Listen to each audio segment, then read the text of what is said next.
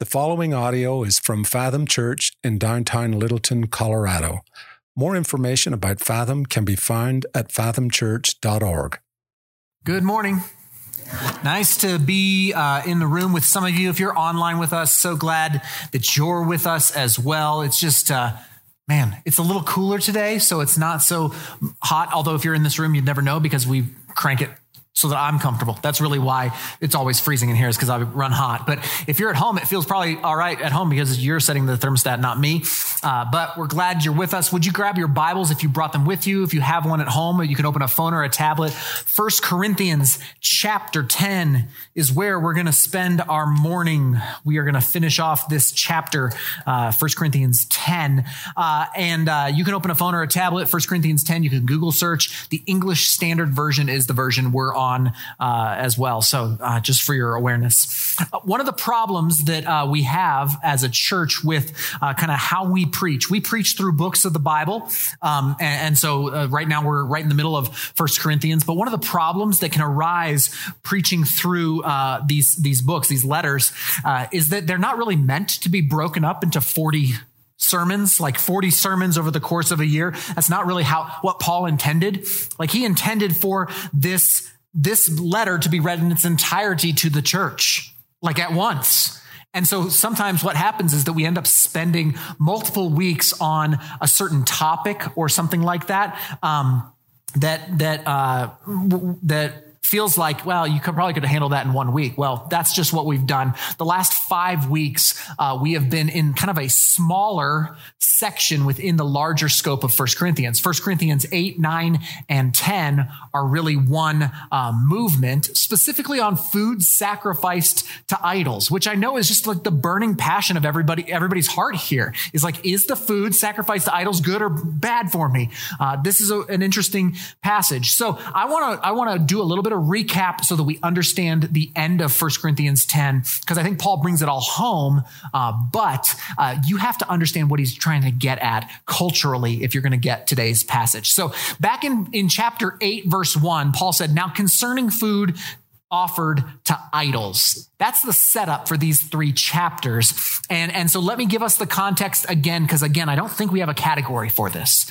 Um, so like this week, I was at D group with uh, some of you guys in this room actually, uh, and we went to this cookout and uh, we were eating grilled chicken and uh, grilled sausage, which was delight, delightful. And Kevin, our, our leader, he, he said to me, Hey, don't worry, Chris. It's from Costco. It wasn't sacrificed to idols. And I'll tell you what, my first thought wasn't, Are you sure? Like, I don't know what Costco God they could have sacrificed it to, but that was not my first thought, right? Like, we don't even have a category for meat sacrificed to idols. There is no such thing in, in our minds. But if you were in first century Corinth and you went to a cookout, you would have been questioning whether that meat was sacrificed to an idol or not. That's how normative this would have been. So you have to remember in Corinth, the whole culture is polytheistic. They believe in multiple gods, and they, in fact, worshiped multiple gods. They would go to different temples worshiping different gods in their faith. And so, all over the city, there are temples to different Greek gods. And in the temples, inside of those temples, are wood or stone or metal carved objects called idols that represent those gods. That's the world they are living in. So Zeus and Hermes and Aphrodite and Poseidon, like many gods. That's how they lived. That's how they worshiped. And they believed that the temple the temples for those gods were the place where the God would intersect with our world. And so the Corinthians, they would go to those temples making sacrifices, animal sacrifices, like meat sacrifices to curry favor with those gods. That's the world that they're living in. Now, often there was meat left over. We covered this a few weeks ago. Often there was meat left over and it would be sold in the marketplace at a discounted rate. Like it was cheaper meat that had been sacrificed to an idol. And, and this is what Paul is addressing in these chapters. He's addressing the question that that church was wrestling with. Is it okay for Christians to eat meat sacrificed to Poseidon? Is that okay or is it not? And Paul answered that question with a resounding yes. It is okay. It's okay if you eat that meat, it's just meat. That's what he said. It's just meat, unless, he adds this caveat, unless that meat might become a stumbling block to a friend or a neighbor or a fellow believer. And then if that would be a stumbling block to somebody, then abstain from it. That's what he said. But the meat itself is cool. Meat's cool. Eat the meat, enjoy the meat, have the meat, unless it's a stumbling block to others. But then there's this whole deeper thing and other thing that he is uh, addressing, not the meat in, uh, specifically, but the feasts, the temple feasts where that meat was sacrificed. And if you remember, Paul he planted this church like five years before he's writing this letter. And when he planted the church, he stayed there for about 18 months and then left to go plant other churches. So we're talking like three years after he has stopped being the pastor, the senior pastor of, of, you know, First Corinthians Baptist Church or whatever. Like he left there, he went to Ephesus, planted another church, and now he is circling back with them. And here's what has been happening. Certain Christians in this Corinthian church are going back to the temples and they're essentially saying, hey, we know the truth. Like we're Christians. We know the truth that Jesus is the only God. There's only one God. There's not all these many gods. It's just one God. So there's nothing wrong with the temple, right? There's nothing. The idols are nothing. The meat is cheap. So we can just go and do it. We can just partake. And Paul today is going to cap all of this off and talk about what's really going on behind the temple feasts. So, most boring introduction ever, but now you're caught back up, okay? Here we go. Chapter 10, starting in verse 14. Therefore, my beloved, flee from idolatry. We ended with that passage last week. Run away from idols, run away from idolatry. Verse 15, I speak as to sensible people. Judge for yourselves what I say. The cup of blessing that we bless, is it not a participation in the blood of Christ? The bread that we break, is it not a participation in the body of Christ?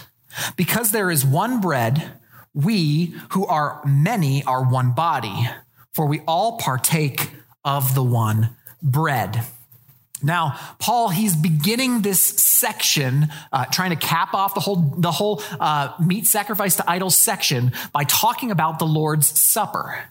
He starts talking about the Lord's Supper, and the, the word that he uses, if you see it in our text, he calls it a participation with Christ. That word participation is really important because in the Greek, it's the word koinonia. Koinonia is the Greek word, and it means to participate or, or to fellowship with or, or to commune. Actually, that's why we sometimes refer to the Lord's Supper as communion. It's participation with Christ. Okay. It's this koinonia between us and Jesus. And we're going to actually, in chapter 11, in a couple of weeks, we're going to talk uh, at length about communion, uh, the Lord's Supper. But here's what Paul's saying today. Paul is saying that when we take the Lord's Supper, which we're about to do, we're going to do this in a few minutes. When we take the Lord's Supper, there is some sort of spiritual transaction taking place. Now, this can be taken, taken way too far. Okay, historically, theologically, this can be taken too far, as, as this can be seen in the Roman Catholic uh, doctrine of transubstantiation. Like that, that, you can take that too far. But also, especially in evangelicalism, we can take this way too lightly. We can take communion way too lightly, where the Lord's Supper is ignored or undervalued or not practiced at all, maybe once a quarter, once a year, even in some churches. Um, or it can be made to be only a symbol. It, this is not a, a snack. It's not just bread and wine. It is actual, something is happening. It's, it's fellowship. You are fellowshipping. You are, you are koinonia with Christ. You're participating in the body and blood. Now, he brings this up because he wants to connect that koinonia, that fellowship, that participation with what's going on in this meat sacrifice to idol, in these, in these, these temple feasts. So he's going to do that starting in verse 18. He says this Consider the people of Israel are not those who eat the sacrifices participants in the altar? He's talking about the Old Testament that yes, when you eat the sacrifice meat, you are participating in that sacrifice. He then says, uh, What do I imply then? that food offered to idols is anything or that an idol is anything. No. I imply that what pagans sacrifice, they offer to demons and not to God. I do not want you to be participants with demons. You cannot drink the cup of the Lord and the cup of demons. You cannot participate or partake of the table of the Lord and the table of demons. Shall we provoke the Lord to jealousy? Are we stronger than he? So he, I think Paul takes it like he, he, he adds some intense language here. He starts talking about demons, the cup of demons, not a cup of noodle. It's like a cup of demons, like same thing, just with demons, right? The cup of demons, the table of demons. We don't talk about demons a lot in kind of modern evangelicalism because it just feels weird and like spooky. But, but, but he says, you, you koinonia, he uses the same word you participate with demons. And then he says, Hey, is, is the food sacrificed to idols anything? Of course, no. He says, No, but, but I don't want you fellowshipping with demons. Here's the point the food is not the issue, the food wasn't the problem. It's what's behind the food that was the problem. There's nothing wrong with the meat. Idols aren't even real. That's what he says, right? He's like, is an idol anything? He says, no. It's just wood. It's just stone. It's just metal. It's carved. It's not real. There are not other gods. Paul is not a polytheist. He doesn't believe that there are other gods. He doesn't worship multiple gods. He's not even what we call an, a henotheist. Polytheists worship multiple gods. A henotheist believes that there's one God that they worship, but then they believe that there are, are in fact, other gods. You just only worship one. That's neither uh, Paul's belief, nor the Hebrew, nor the Christian belief. The gods aren't even gods. They're not real, is what he's saying. So, so then what does it mean when Paul says, I do not want you to be participating with demons? See, Paul, I think his arguments assume that although the idols are only objects made from inanimate materials, they still represent a reality that is directly opposed to God. I'll put it like this while idols aren't real, demons are. They are very real. There's one sense in which idols are nothing, right? They're nothing. They're just wood. They're just metal. They're nothing. They're trinkets. But in another sense, idols are something or, or what they represent is actually something they're demonic. So, Paul, while denying the existence of those gods, of those pagan gods, he still affirms the reality of dangerous spiritual powers that are the enemies of God. And that's Paul's first point. I'll put it up on the screen. But his first point is flee idolatry. That's what he means when he says flee, flee idolatry, run away from those idols that may be nothing on the surface, but beneath the surface are actually demonic. He says, get out of there, run from those things. Now we have to ask ourselves 2,000 years later, like, how do we apply this? What does that mean? What does flee idolatry mean? And so I would say there is a literal version of this and a metaphorical version for us to apply. And there is a literal version, okay? So for those of you who are sacrificing cows in a temple, stop it. Right? There's a literal version here, like save the goats, stop your animal sacrifices. If you're partaking in that, man, we got to have a conversation. That's true. But, but then seriously, there are temples of sorts in our city. There is demon worship of sorts in our city. There are psychic readings. There are new age spiritualities. There are false religions and sects and cults. I mean, this is not simply an ancient problem. I mean, the question are those things real? Well, in one sense, no. We, we know that they're not, but but in another sense, there are real, dark, evil spiritual realities that are warring against us. Are there temples? Are there places in our city where, where they believe that the physical and the divine, the spiritual intersect? I think there are. Some of you have been to those places. Some of you have been saved out of those kinds of places. And as Christians, we might be like, well, yeah, but that's not even real. Right? I know Jesus, so I'm okay, right? And it's like, yeah, you are.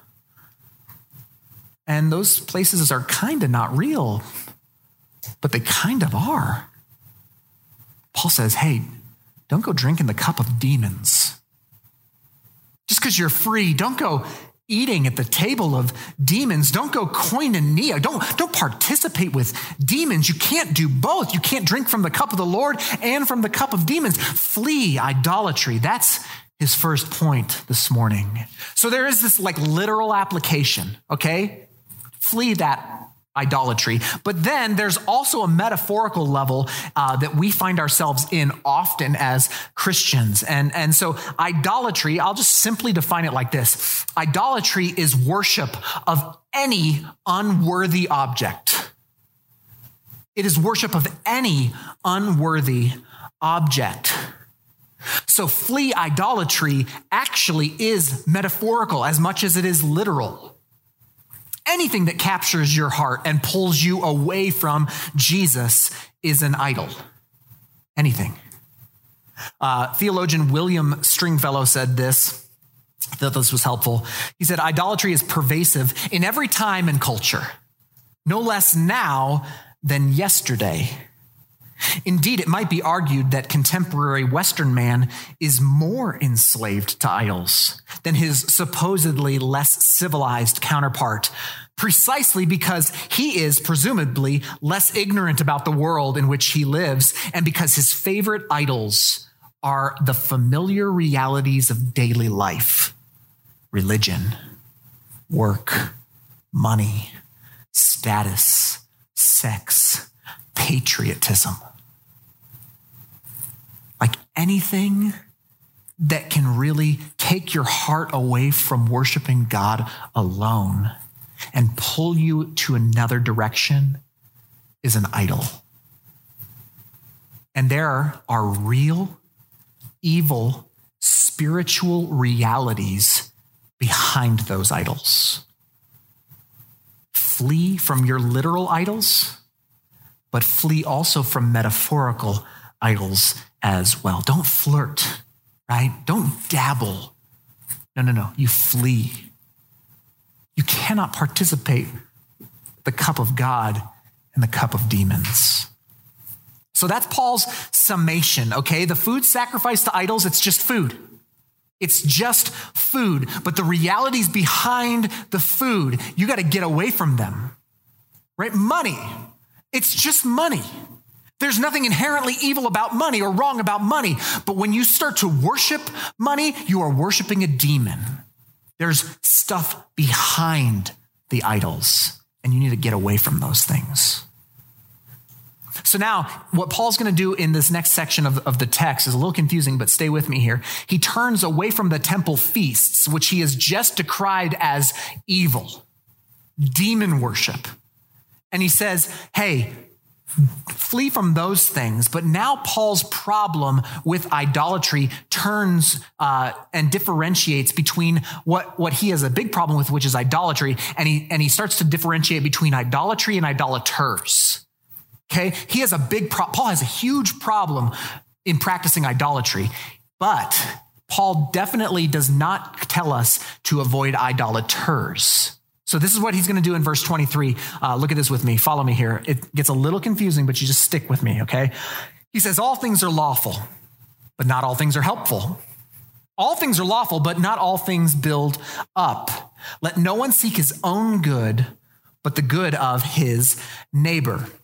Now, that verse is almost identical to what Paul said back in chapter 6. He said this almost exact same stuff when he was talking about sexual immorality. And if you notice in your text that that whole all things are lawful part, that's in quotes. You see that in your text? It's in quotations. All things are lawful. Paul is actually quoting what we think is an axiom from Corinth.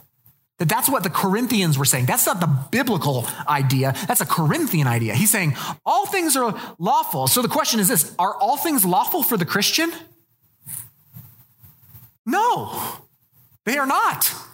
We just talked about one of them idolatry, not lawful right? Participating with demons. Shouldn't do that. Sexual immorality. Those things are not lawful. So all things are not lawful, but Paul's saying, hey, let's, let's, let's debunk these myths that are common in the Corinthian culture where they think just because they are saved, that now they're okay. Now they're good. They're covered by Christ and therefore they can do whatever they want because they're saved. This, this is insidious stuff that works its way into church culture today, by the way. I'm saved, so therefore, God's got to bring me to heaven so I can just do whatever I want. I'll tell you, that's a real deal thing for our culture as well. But Paul's like, no, no, no, no. You don't get to go to the temple feasts just because you're saved. Just because you're saved, all things are not lawful. That's not how it works. And there are some things that he points out here about how um, to decide whether something is right or wrong. Some of this is review from previous weeks, but I think it's really important. He says this first, to the first, all things are lawful. He says, but not all things are helpful. Not all things are helpful. And so I, am I'm, I'm going to interpret that as if you have a personal weakness towards something, then that thing is not helpful for you, even if it is lawful for you. Even if it is lawful, he's saying, it may not be helpful, so you should abstain from it. So here's some examples. We've already talked about some of these, but for, for some of us, you might have a, a weakness when it comes to alcohol, okay? You might have that weakness. And that, I think, to Paul, would make drinking alcohol wrong for you. It's not helpful. Now, is it wrong for everyone? We talked about this a few weeks ago. No, I don't think it's wrong for everyone. But for you, if it's not helpful, you shouldn't do it. Others maybe have a weakness uh, around gambling Okay, so gambling, okay? Uh, for you, if you have a struggle with an addiction to gambling, is it wrong for you to go to a poker night? Absolutely, it is. Now, is gambling wrong? Is it, is it wrong to play poker for everybody at all times? Certainly not. Some Christians have taken that and said, no gambling. But, but for you, if you have a weakness there, then it is wrong for you. Those ones for me are not an issue, but we all have different weaknesses. That's what he's saying. Not all things are helpful. So one of the things that I'm just extra cautious about, Marcy and I have had this conversation a lot, is, is watching TV or movies with kind of explicit sex in it. Like it's just, we're super cautious about that kind of stuff. And it's because I just don't want those images in my head. It's, it's not helpful for me. So we just don't watch it. Uh, it's actually also because it's super awkward. I don't know if you've done, but like sitting on the couch with your wife and then there's like a nude woman on the screen. You're like, where do I look? Do I avert my eyes? Like, do I look at her? Like, I don't know what to do with it. It's just a very bizarre, it makes me uncomfortable. But, but even more so, I don't want those images in my head for what they might lead my mind to. I'm weak. Those things are not helpful for me. And so, like, I really like uh, science fiction and fantasy stuff. I'm kind of geeky that way. And when everybody was raving about Game of Thrones, and I and, and, was just like way into it, and I read a review, and I really wanted to watch it, but it just talked about how much explicit sex and nudity was in that show. We just said, "Hey, no." Marcy was totally fine not watching a geeky fantasy show, but I was real. I was a little bit bummed, but I was like, I can't watch it. I just can't watch it because that could be a weakness for me. Some things just aren't helpful, Paul says. Then he says again, hey, all things are lawful for, for, me, but Paul says, but not all things build up. And this is the second group. Like he talks about your own personal weakness, but now he talks about others. He says, build up. The word we use is edify. Not all things edify. And this is where he begins to talk about Christians, other Christians. We need to look around at our Christian friends and say, am I building them up? With this activity.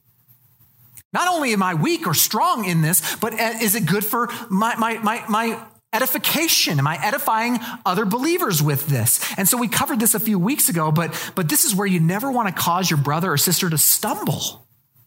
You don't want to cause another believer to stumble. And so, frankly, this is why Fathom, as a church, we don't drink alcohol at church functions.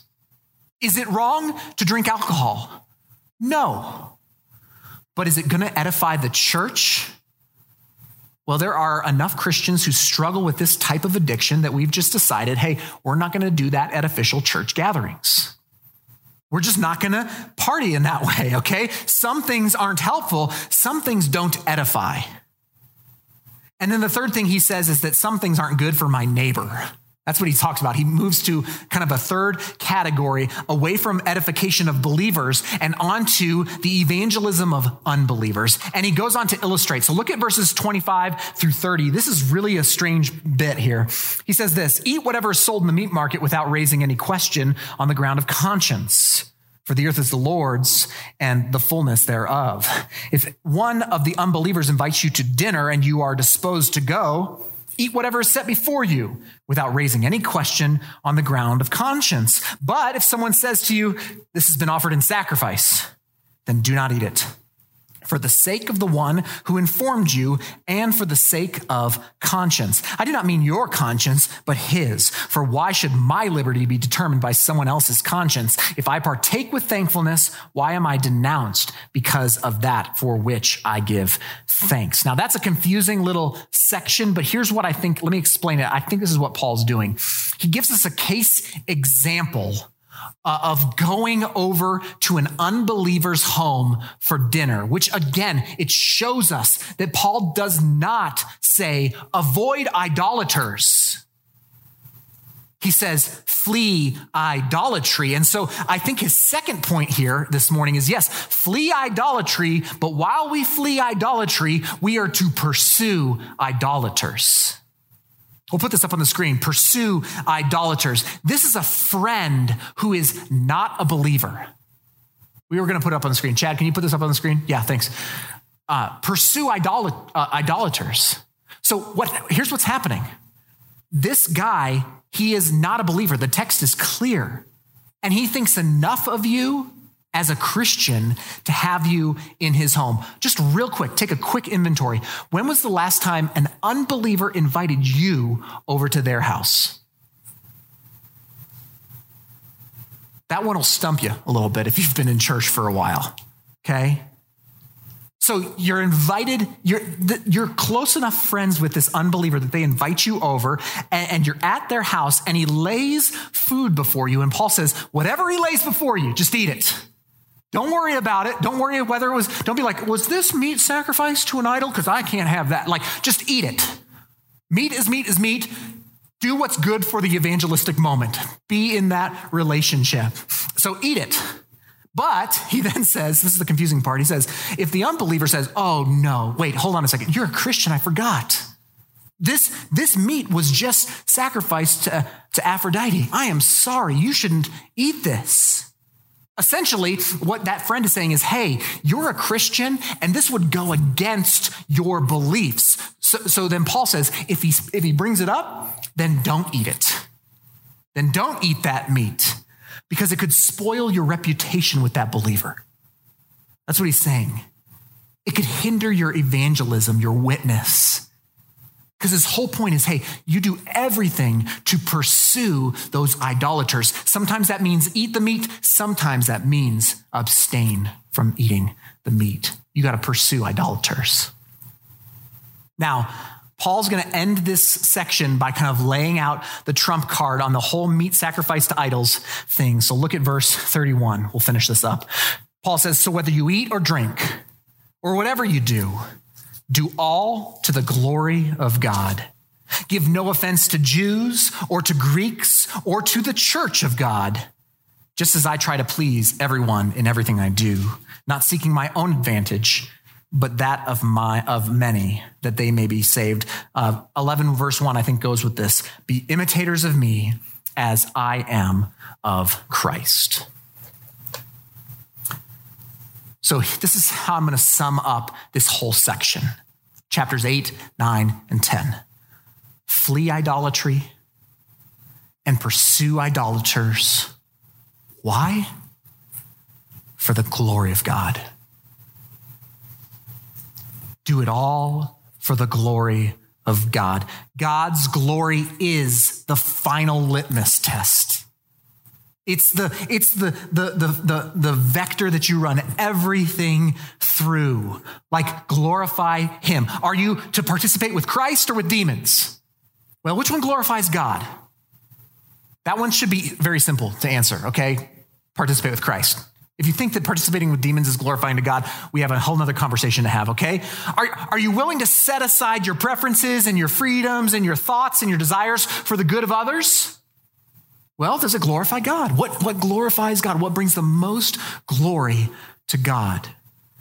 The Westminster uh, Shorter Catechism says this uh, What is the chief end of man? And the answer is man's chief end is to glorify God and to enjoy Him forever.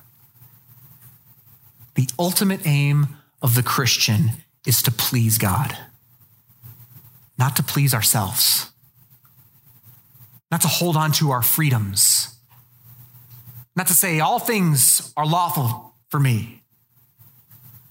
Actually, our chief end is to please God. And then the Westminster Shorter Catechism says, and if you actually glorify God first, it will lead to eternal joy. If you glorify God first, then you will live a life filled with joy. You want enjoyment in your life? Glorify God. We think that backwards, though, in our culture, right? We think God's kind of holding stuff back. If, if we get to go and do fun things and God is kind of like, doesn't like those things, it's because he doesn't want us to have a good time. But in fact, the opposite is true. If you want the best life, seek God's glory first, not your own. Glorify God. So then, how to end this sermon? Because it's a weird sermon. Right? It's a weird passage. This is why we preach through books of the Bible, because I would have skipped probably all three of these chapters. I would have pulled some verses out of context, told you much better, more like heartfelt, warning messages, and then skipped the whole cup of demons part. Like I really just would have skipped right over that part. I don't really want to talk about it. It's just weird. So, how do we end this sermon on demons? And really, how do we end this whole section on meat sacrificed to idols? Well, I want to read one verse one more time, and that'll that'll end it for us. Okay, uh, chapter ten, verse twenty-two. Shall we provoke the Lord to jealousy? Are we stronger than He? I think that verse sums up why idolatry is such a big deal to God. Why is it a big deal? Because we worship a jealous God. Shall we stir him up to jealousy? We, we worship a jealous God. Now, he's not jealous of you. Like we think of being jealous of somebody, you want to be somebody else, you want what they have. God is not jealous of us. The Bible says that he is jealous for us. We have a jealous God, and he's saying, you have to pick a team. You have to pick a side. You, you, you, either worship God or you worship Aphrodite. You can't do both. You either worship God or you worship a demon. You either worship God or you worship power or success or money. You either worship God or you worship yourself. You cannot drink from both cups. You cannot eat at both tables. You cannot koinonia with God and idols. So before uh, I got married, uh, I dated other women, other gals. Marcy actually dated other guys. Believe it or not, I was not her first love, as much as that may hurt my heart. But like, but but but we we we we did. We we dated other people. We loved other other people uh, at the level that we could until we got married. And then uh, at our wedding, uh, Marcy and I made vows to each other, declaring that for the rest of our lives we would forsake all others in traditional marital vows, you say that, forsaking all others, I commit myself, I vow myself to you.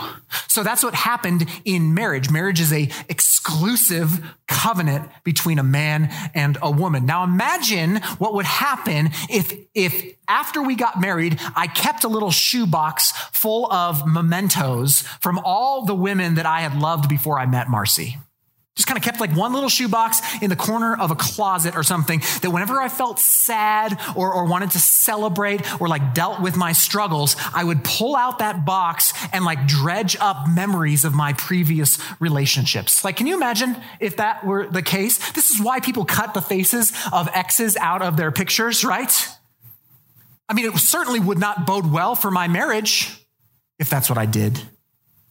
Why? Because all lovers are jealous. There is a healthy kind of jealousy that is birthed in love. I am jealous for my wife because I love her. And I don't want her eyes on anyone else, and I don't want anyone else's eyes on her. I'm jealous for her. I am jealous for my daughter. And I don't want anything to pull her away from the good and right love that a father has for his daughter. I'm jealous for her. And anyone or anything that tries to turn them from my love or to harm them, I've said this before, I would fight for that. It's how jealous I am I would fight and likely get arrested and start a prison ministry from the inside, right? That's just how it would work out.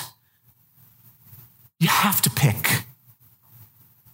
Our God is a jealous God. He is jealous for you because he loves you, because he created you because he called you and because he saved you. He demonstrated his love for you in that.